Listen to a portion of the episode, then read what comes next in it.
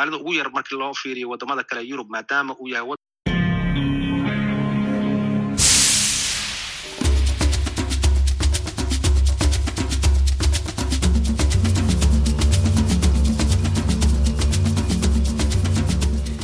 Hii ni idhaa ya Kiswahili ya Sauti ya Amerika, VOA, tukitangaza moja kwa moja kutoka jiji kuu la Marekani, Washington DC. Hujambo msikilizaji, karibu. Mimi ni Kenneth Bwire na mimi jina langu ni Harrison Kamau. Karibu kwenye matangazo yetu ya leo jioni, ikiwa ni Alhamisi tarehe 22 Februari mwaka 2024. Matangazo yetu yanasikika kupitia redio zetu shirika kote Afrika Mashariki na Kati, pamoja na kwenye ukurasa wetu wa www voa swahili.com. Karibuni.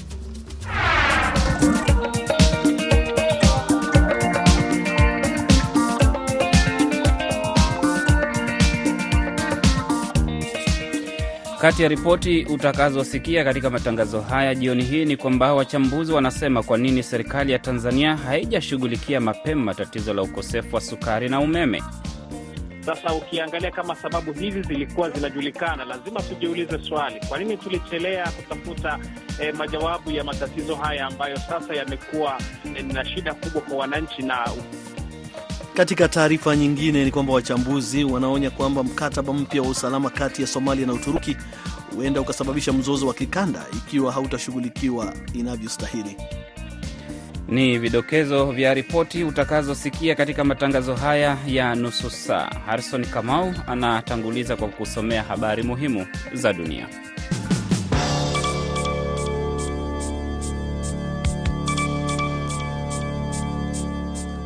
Mamia ya waombolezaji nchini Kenya leo Alhamisi wamesindikiza jeneza la mwanariadha bingwa wa dunia wa mbio ndefu Kelvin Kiptum wakati alipokuwa akipelekwa kwenye kijiji chake ambako atazikwa, huku wakiimba nyimbo za dini na kushikana mikono. Waombolezaji hao walifuata msafara wa magari uliobeba jeneza hilo kutoka kwenye chumba cha kuhifadhi maiti mjini Eldoret ukielekea kwenye kijiji chake cha Chepsamo.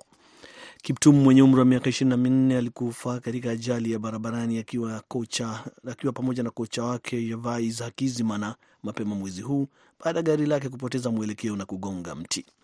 Kiptum alikuwa ameshiriki marathon mara tatu, zote zikiwa miongoni mwa saba zenye kasi kubwa zilizowahi kurekodiwa katika historia. Oktoba mwaka jana, Kiptum aliweka rekodi kwenye mbio za marathon za Chicago baada ya kukimbia kwa muda wa saa 2 na sekunde 35 na kwa hivyo kupita saa 2 na dakika moja nukta sufuri tisa alizokimbia Eliud Kipchoge. Kiptum alikuwa na matumaini ya kuvunja rekodi ya kukimbia chini ya muda wa saa 2 kwenye mbio ndefu za Rotterdam hapo Aprili, ambapo pia alitarajiwa kwa mara ya kwanza kwamba angeshiriki katika Olimpiki baadaye mwaka huu mjini Paris. Kama angeshiriki basi angejikuta akishindana na bingwa mwenzake Eliud Kipchoge.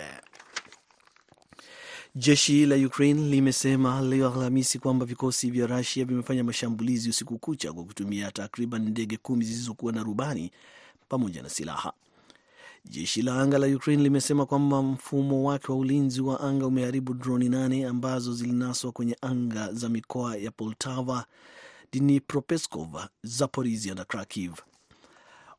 Uvamizi wa Rusia dhidi ya Ukraine ulianza Februari 24, 2022 wakati miaka miwili ya maadhimisho itakuwa Jumamosi, ambapo viongozi kutoka mataifa ya G7 yanaongozwa kiviwanda watakuwa na kikao kwa njia ya mitandao ili kujadili msaada wao kwa Ukraine. Msemaji wa White House Karin Jean Pierre amewaambia wanahabari Jumatano kwamba rais wa Ukraine Volodymyr Zelensky pia atashiriki mazungumzo hayo ambapo washiriki watashauriana kuhusu hatua muhimu ambazo wanaweza kuchukua pamoja ili kuiwajibisha Rusia. Marekani nayo kesho Ijumaa inajiandaa kutangaza duru mpya ya vikwazo dhidi ya Rusia kwa uvamizi wake wa Ukraine na pia kifo cha kiongozi wa upinzani Alexei Navalny aliyefia jela wiki iliyopita. Mashirika ya usalama wa bandari yamesema leo kwamba yamepokea ripoti za mashambulizi ya kombora kwenye meli moja ya mizigo kwenye guba ya Aden. Shirika la operesheni ya biashara ya bahari la Uingereza limesema kwamba makombora mawili yalifyatuliwa kwenye meli hiyo na kusababisha kushika moto. Shirika hilo limeongeza kusema kwamba vikosi vya muungano vinajibu tukio hilo ambalo lilitokea takriban kilomita 130 kusini mashariki mwa bandari ya Aden nchini Yemen. Kampuni ya usalama wa bandari ya Uingereza ya Ambrey imeitaja meli hiyo ya mizigo ya Uingereza kuwa ilikuwa ina bendera ya Palau. Jeshi la Marekani limesema Jumatano kwamba lilifanya mashambulizi manne ya anga yakilenga silaha dhidi ya meli kwenye eneo linalodhibitiwa na Wahodhi huko Yemen. Wanamgambo wa Kihoudhi wamefanya darzeni ya mashambulizi tangu Novemba, wakivuruga njia kuu ya meli kwenye bahari ya Shamu. Na mwenyekiti wa kamati inayohusiana na China kwenye baraza la wawakilishi la bunge la Marekani amesema leo kuwa uungaji mkono wa Marekani kwa Taiwan ni mkubwa sana. Mwenyekiti Mike Gallagher alisema hayo alipokutana na viongozi wa kisiwa hicho cha Taiwan mjini Taipei. Aida Isa anaisoma ripoti kamili. Mike Gallagher anaongoza ujumbe wa wabunge watano uliokutana Alhamisi na rais wa Taiwan Tsai Ing-wen na makamu wake Lai Ching-te ambao walipata ushindi kwenye uchaguzi wa rais uliofanyika mwezi uliopita na wanatarajiwa kuchukua rasmi madaraka hapo mwezi Mei. Bwana Gallagher aliwaambia waandishi wa habari kuwa anaona uungaji mkono wa Marekani kwa Taiwan ukizidi kukua. Gallagher ambaye ni mkosoaji mkubwa wa China anasema kuwa anaamini uungaji mkono wa Marekani kwa Taiwan hautaathiriwa na matokeo ya uchaguzi wa Marekani utakaofanyika baadaye mwaka huu. Gallagher pia alionya Beijing dhidi ya juhudi zozote za kuivamia Taiwan, akisema kuwa kufanya hivyo itakuwa sio jambo la busara. Msemaji wa wizara ya mambo ya nje wa China Mao Ning Alhamis alikosoa ziara ya wabunge wa Marekani Taiwan, akisema huo ni uchokozi.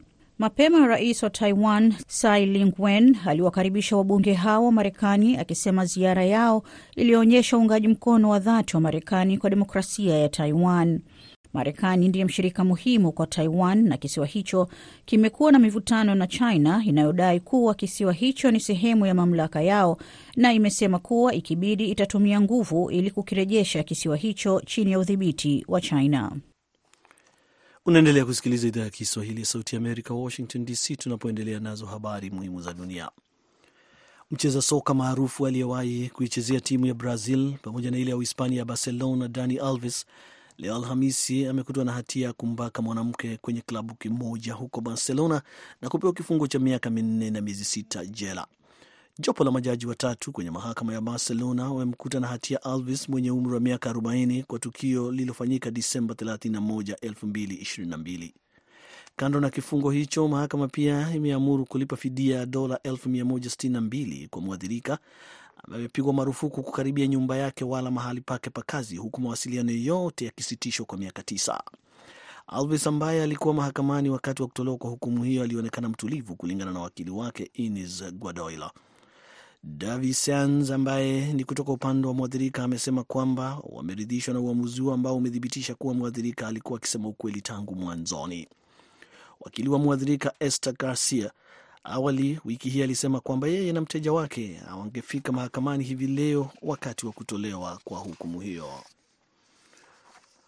Wagombea ubunge nchini Iran leo wameanza kampeni zao kuelekea uchaguzi wa kwanza tangu msako mkali wa 2022 uliofanyika kote nchini kufuatia maandamano yaliyosababishwa na kifo cha Masa Amini mwenye umri wa miaka 22 wakati akiwa mikononi mwa polisi. Televisheni ya serikali imesema kwamba wagombea 15200 wamejitokeza kugombea viti 290 kwenye bunge ambalo kwa miongo miwili limeshikiliwa na wajumbe wenye misimamo mikali. Idadi hiyo imesemekana kuvunja rekodi ikiwa ni mara mbili ya ile ya uchaguzi wa 2020 ambapo asilimia 42 pekee ya wapiga kura walishiriki, ikiwa ni idadi ndogo zaidi tangu 1979. Jumatano, baraza la uchaguzi la Guardian liliwasilisha majina ya wagombea wote 15200 kwa wizara ya mambo ya ndani ambayo husimamia uchaguzi nchini Iran. Na utawala wa Taliban mapema leo umeua watu wawili hadharani waliokuwa wamepatikana na hatia ya mauaji kwenye visa tofauti. Mahakama ya juu ya Taliban imesema kwamba mauaji hayo kwa njia ya kupigwa risasi yamefanyika kwenye uwanja wa michezo katika mji wa kusini mashariki wa Ganzi. Idadi kubwa ya maafisa wa mahakama pamoja na serikali wakiwemo wakazi pia walishuhudia mauaji hayo, ingawa hakuna aliyeruhusiwa kubeba simu za mkononi wala kamera kwenye uwanja huo. Taarifa ya mahakama imesema kwamba wawili hao walihukumiwa baada ya kupatikana na hatia ya kuchoma na kuua watu wawili.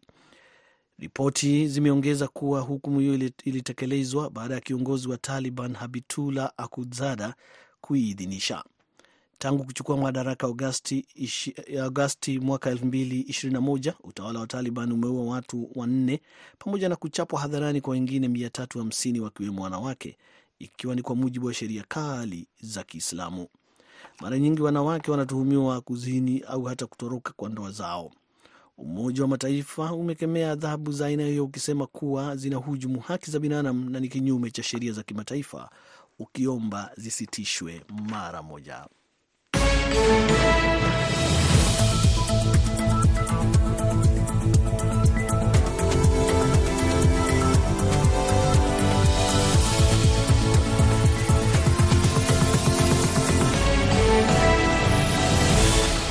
Unasikiliza Sauti ya Amerika, VOA, kutoka Washington DC, Marekani. Habari za dunia zimesomwa na Harrison Kamau. Mimi ni Kenneth Bwire. Matangazo haya pia yanasikika kupitia redio wa shirika kote Afrika Mashariki na Kati, ikiwemo Redio Citizen kote nchini Kenya, Redio Kaya pwani ya Kenya, Redio Free Africa nchini Tanzania, Redio Mwangaza na Redio Malaika za Lubumbashi, Jamhuri ya Kidemokrasia ya Kongo. Tunasikika sehemu mbalimbali kupitia VOA Swahili.com. Wachambuzi wa maswala ya kiuchumi nchini Tanzania wanasema sababu zilizotolewa hii leo na mawaziri wa, wa serikali kuhusiana na upungufu wa sukari, umeme na sarafu ya dola ni zile zile ambazo wananchi walikuwa wanafahamu. Wanahoji kwa nini hakuna mapendekezo ya haraka yaliyotolewa kukabiliana na matatizo hayo. Abdu Shakur Abud amezungumza na Walter Nguma, mtaalam wa maswala ya kiuchumi, na kumuuliza ikiwa wameridhika na sababu hizo. Unajua, sababu hizi zimetolewa na wanasiasa, na unajua siku zote wanasiasa hawakosi sababu linapokuwepo kuna tatizo. Sasa ukiangalia kama sababu hizi zilikuwa zinajulikana, lazima tujiulize swali, kwa nini tulichelea kutafuta eh, majawabu ya matatizo haya ambayo sasa yamekuwa eh, na shida kubwa kwa wananchi, na ukiangalia ni kwamba E, ni haya mambo ambayo yanazungumziwa ni mambo ambayo yana yana nguvu na uch, yana uchocheo mkubwa sana katika masuala ya kiuchumi. Sasa ukija kuangalia kwamba majibu haya yako ambayo yamekaa kitaalam, lakini yako ambayo yamekaa kisiasa, kwamba kwa ajili ya kutuleta ule utulivu eh, kwa wananchi na kuambia kwamba serikali katika kutafuta majawabu, unaweza kuona kwamba wako sahihi, lakini ukiangalia maana yake ni kwamba mambo mengi ni mambo ambayo ni ya kuchukua muda mrefu, kwa sababu kama unafikiria kupeleka mabadiliko ya sera bungeni ndio tupate majibu ya haya ambayo tunayaona, maana yake ni kwamba tatizo hili litaendelea kuwepo kwa wananchi. Na eh, na hii mifumo ambayo inazungumzwa hivi leo ni mifumo ambayo imekuwako kwa muda mrefu hivi sasa, na mara nyingi tumekuwa tukisema, na hata karibuni nilisema kupitia eh, Sauti ya Amerika nikasema kwamba tatizo la sekta hizi zimesikiliwa na wanasiasa wakubwa wenye ushawishi mkubwa na wafanyabiashara ambao wameshikilia sekta hii ni wale wafanyabiashara wenye ushawishi mkubwa ndani ya serikali, na ndiyo maana inakuwa ni ngumu sana hata mtu mwingine kutoka nje kuweza kuwekeza katika sekta hizi. Kwa hivyo mnafikiri ni suluhisho gani linaweza kupatikana la haraka? Wananchi wanasemaje, na njia hizi zinaweza kupatikana vipi? Suluhisho la haraka ni kwamba lazima tuhakikishe kwamba pale ambapo tumeona kwamba ndiko ambako kuna shida wananchi kuweza kufikiwa na sukari, pafanyiwe suluhisho la haraka na uhakika kwamba Uh, ukienda sehemu yoyote ambayo kuna wasambazaji wazuri wa sukari, wanaposikia kwamba kuna fursa ya kusambaza sukari Tanzania, eh, maana yake ni kwamba watakuwa na ule utayari wa kuweza kuja na kuleta sukari Tanzania. Na kama hali ni ya namna hiyo, maana yake ni kwamba serikali ichukue hatua, kwa sababu hawa wengine wamekuwepo katika sekta hii na wamebweteka kwa kiwango kikubwa, pasipo kufahamu kwamba eh, maumivu haya wanayopata wananchi ni maumivu ambayo yanakwenda moja kwa moja e, kwenye uchumi wa nchi na unaumiza uchumi wa nchi, na kama unaumiza uchumi wa nchi maana yake ni kwamba kasi na, na mambo yote ambayo Mheshimiwa Rais wa Jamhuri ya Muungano wa Tanzania Dr. Samia Suluhu Hassan atakuwa anajitahidi kuyafanya yatakuwa hayana maana ya hayatakuwa na matokeo, kwa sababu tayari kuna kundi ambalo liko tayari kukwamisha Mheshimiwa Rais, na hao wanaweza wakawa ni wazuri sana wa mapambio, lakini mapambio yao yanakuwa yanawanufaisha wao, lakini hayawanufaishi wananchi. Ni Walter Nguma, mchambuzi wa maswala ya kiuchumi akizungumza na VOA kutoka Dar es Salaam, Tanzania.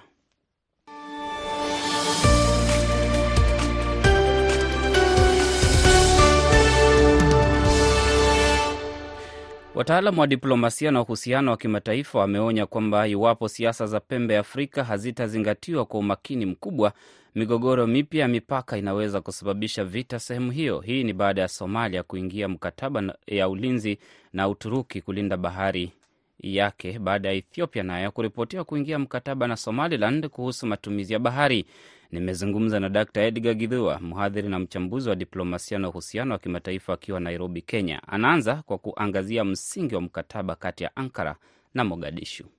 Turuki wameingia katika huu mkataba waweze kusaidia Somalia kuweza kulinda na kuhifadhi nchi yao, kwa maana kulingana na sheria za kimataifa uh, walivyofanya Somaliland kuwakubalia nchi kukubali nchi ya Ethiopia waweze kuwa pale, wajenge kuwa uh, wajenge kitengo cha jeshi, waweze kuwa na poti yao, walikosea kimsingi, eh, kimsingi na sheria, kwa maana dunia mzima inajua Somaliland, ingawaje wamekuwa wakijitawala kwa miaka kama ishirini thelathini, hawana sio taifa ambalo linalotambulika katika kugharamia hilo ambalo Somalia inataka kwenye bahari, kulinda usalama wa bahari.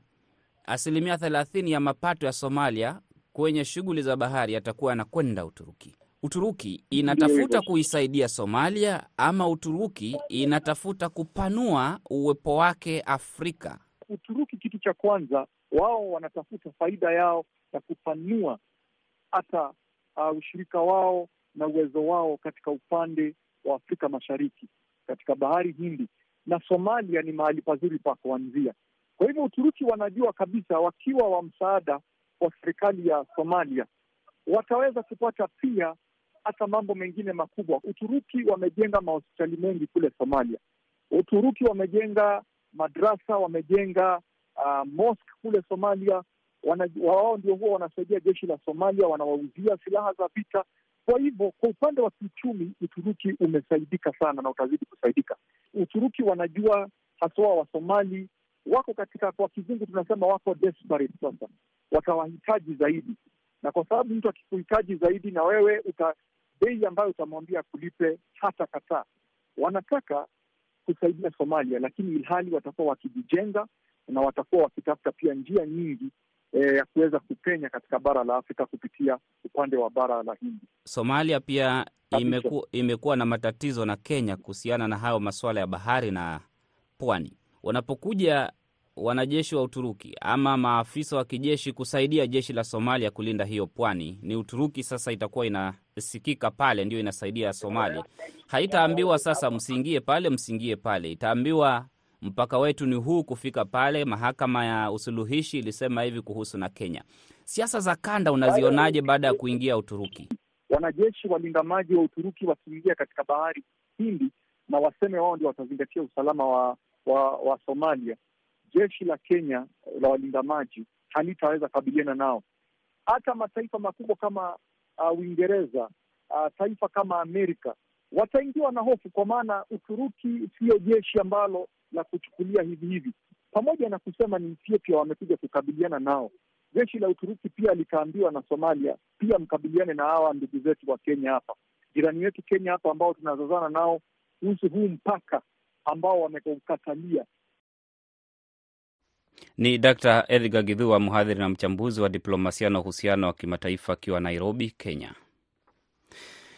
Tuelekee sasa katika siasa za Rasia, ambapo kifo cha kiongozi wa upinzani nchini Rasia Aleksei Navalny kimeiweka Rasia katikati ya siasa za Marekani na kuongeza shinikizo kutoka kwa Republican katika bunge kuiunga mkono Ukraine.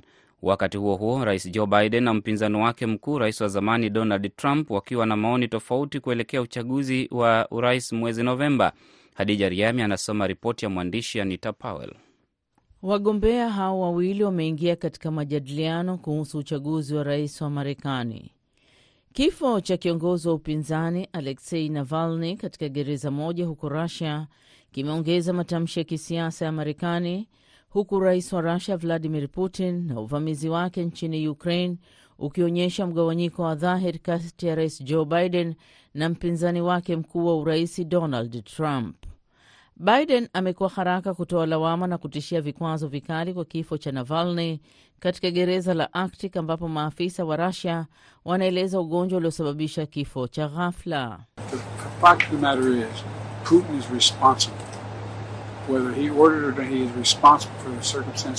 Ukweli wa mambo, Putin anahusika, iwe alitoa amri, lakini anahusika kwa jinsi alivyomuweka mtu huyo. Ni ishara ya huyu ni mtu wa aina gani. hili haliwezi kustahimiliwa. Nasema kuna gharama ya kulipa. Kremlin imesema shutuma hizo hazina msingi na ni za kijeuri, na mamlaka imemnyima mama yake fursa ya kuuona mwili wake. Trump na chama chake cha Republican wamechukua mwelekeo tofauti, huku Trump akisema hataiunga mkono NATO kama anavyofanya Biden. Katika tukio la karibuni kwenye Fox News alitaja kuwa ni mwathirika na wa mashtaka ya kisiasa kama alivyo Navalny.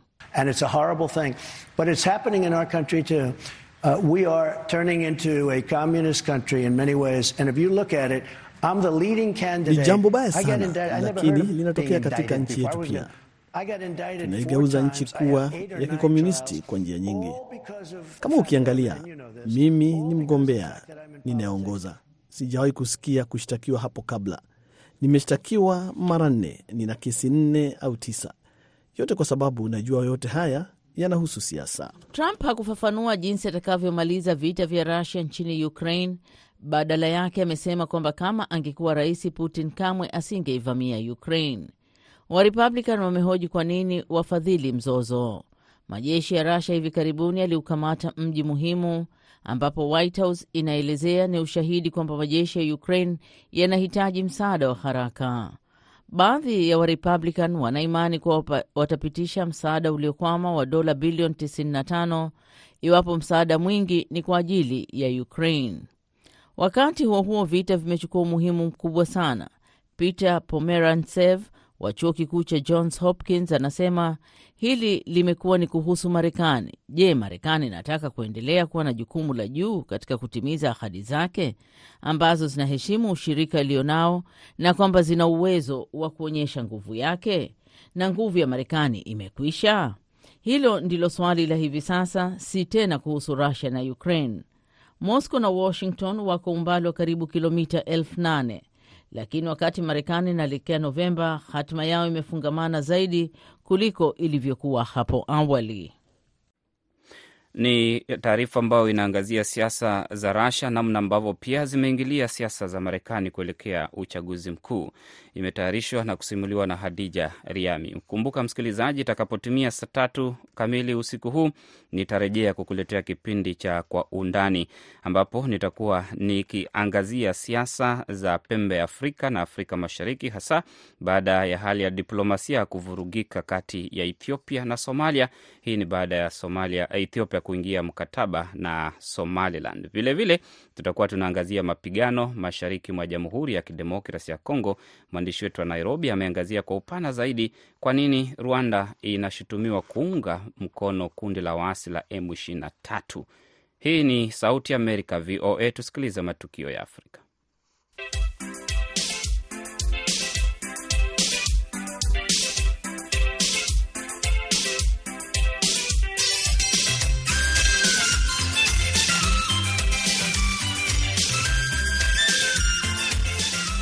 Unaendelea kusikiliza matangazo ya idhaa ya Kiswahili ya Sauti ya Amerika, VOA, kutoka hapa Washington DC. Leo katika matukio ya Afrika tunaelekea katika visiwa vya Komoro, tukiangazia moja ya maua ambayo yanaelezewa ni mazuri katika utengenezaji wa manukato.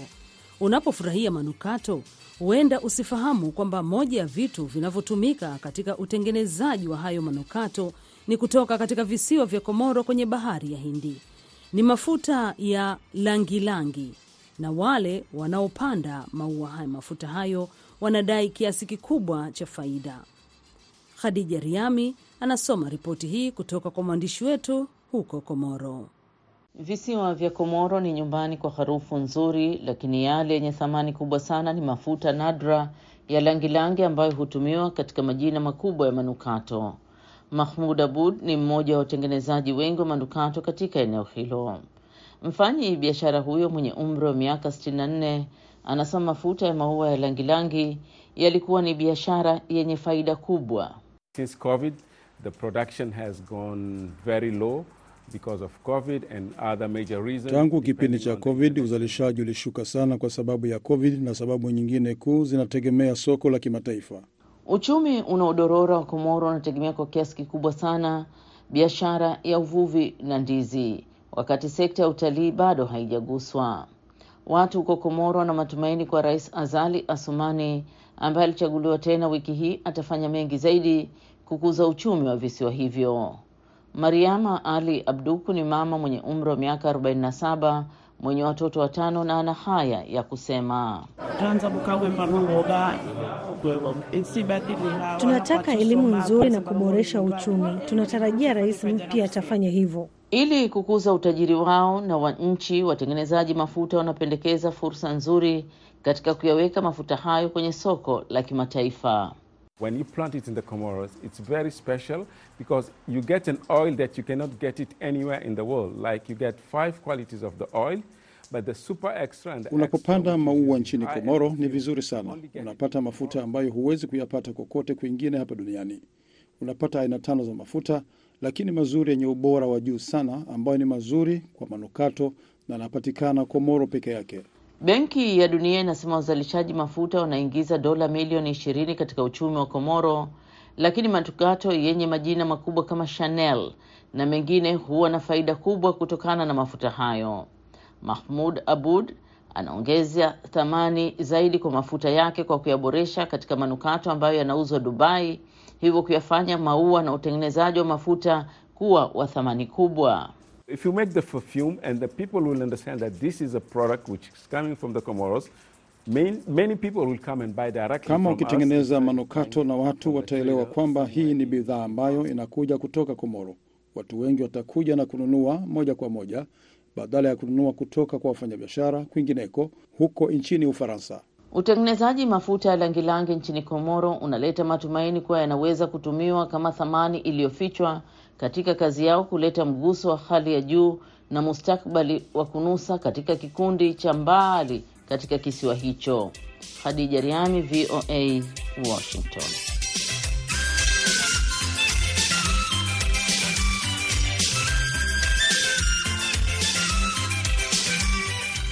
Ni matukio ya Afrika kutoka Sauti ya Amerika, VOA. Namkaribisha sasa Harrison Kamau kukusomea muhutasari wa habari kabla ya kufunga matangazo.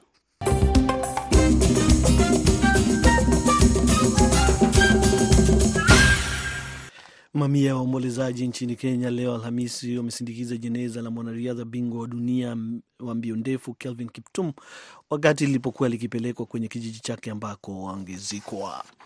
Jeshi la Ukraine limesema leo Alhamisi kwamba vikosi vya Rusia vimefanya mashambulizi usiku kucha kwa kutumia takriban ndege kumi zisizo na rubani pamoja na silaha.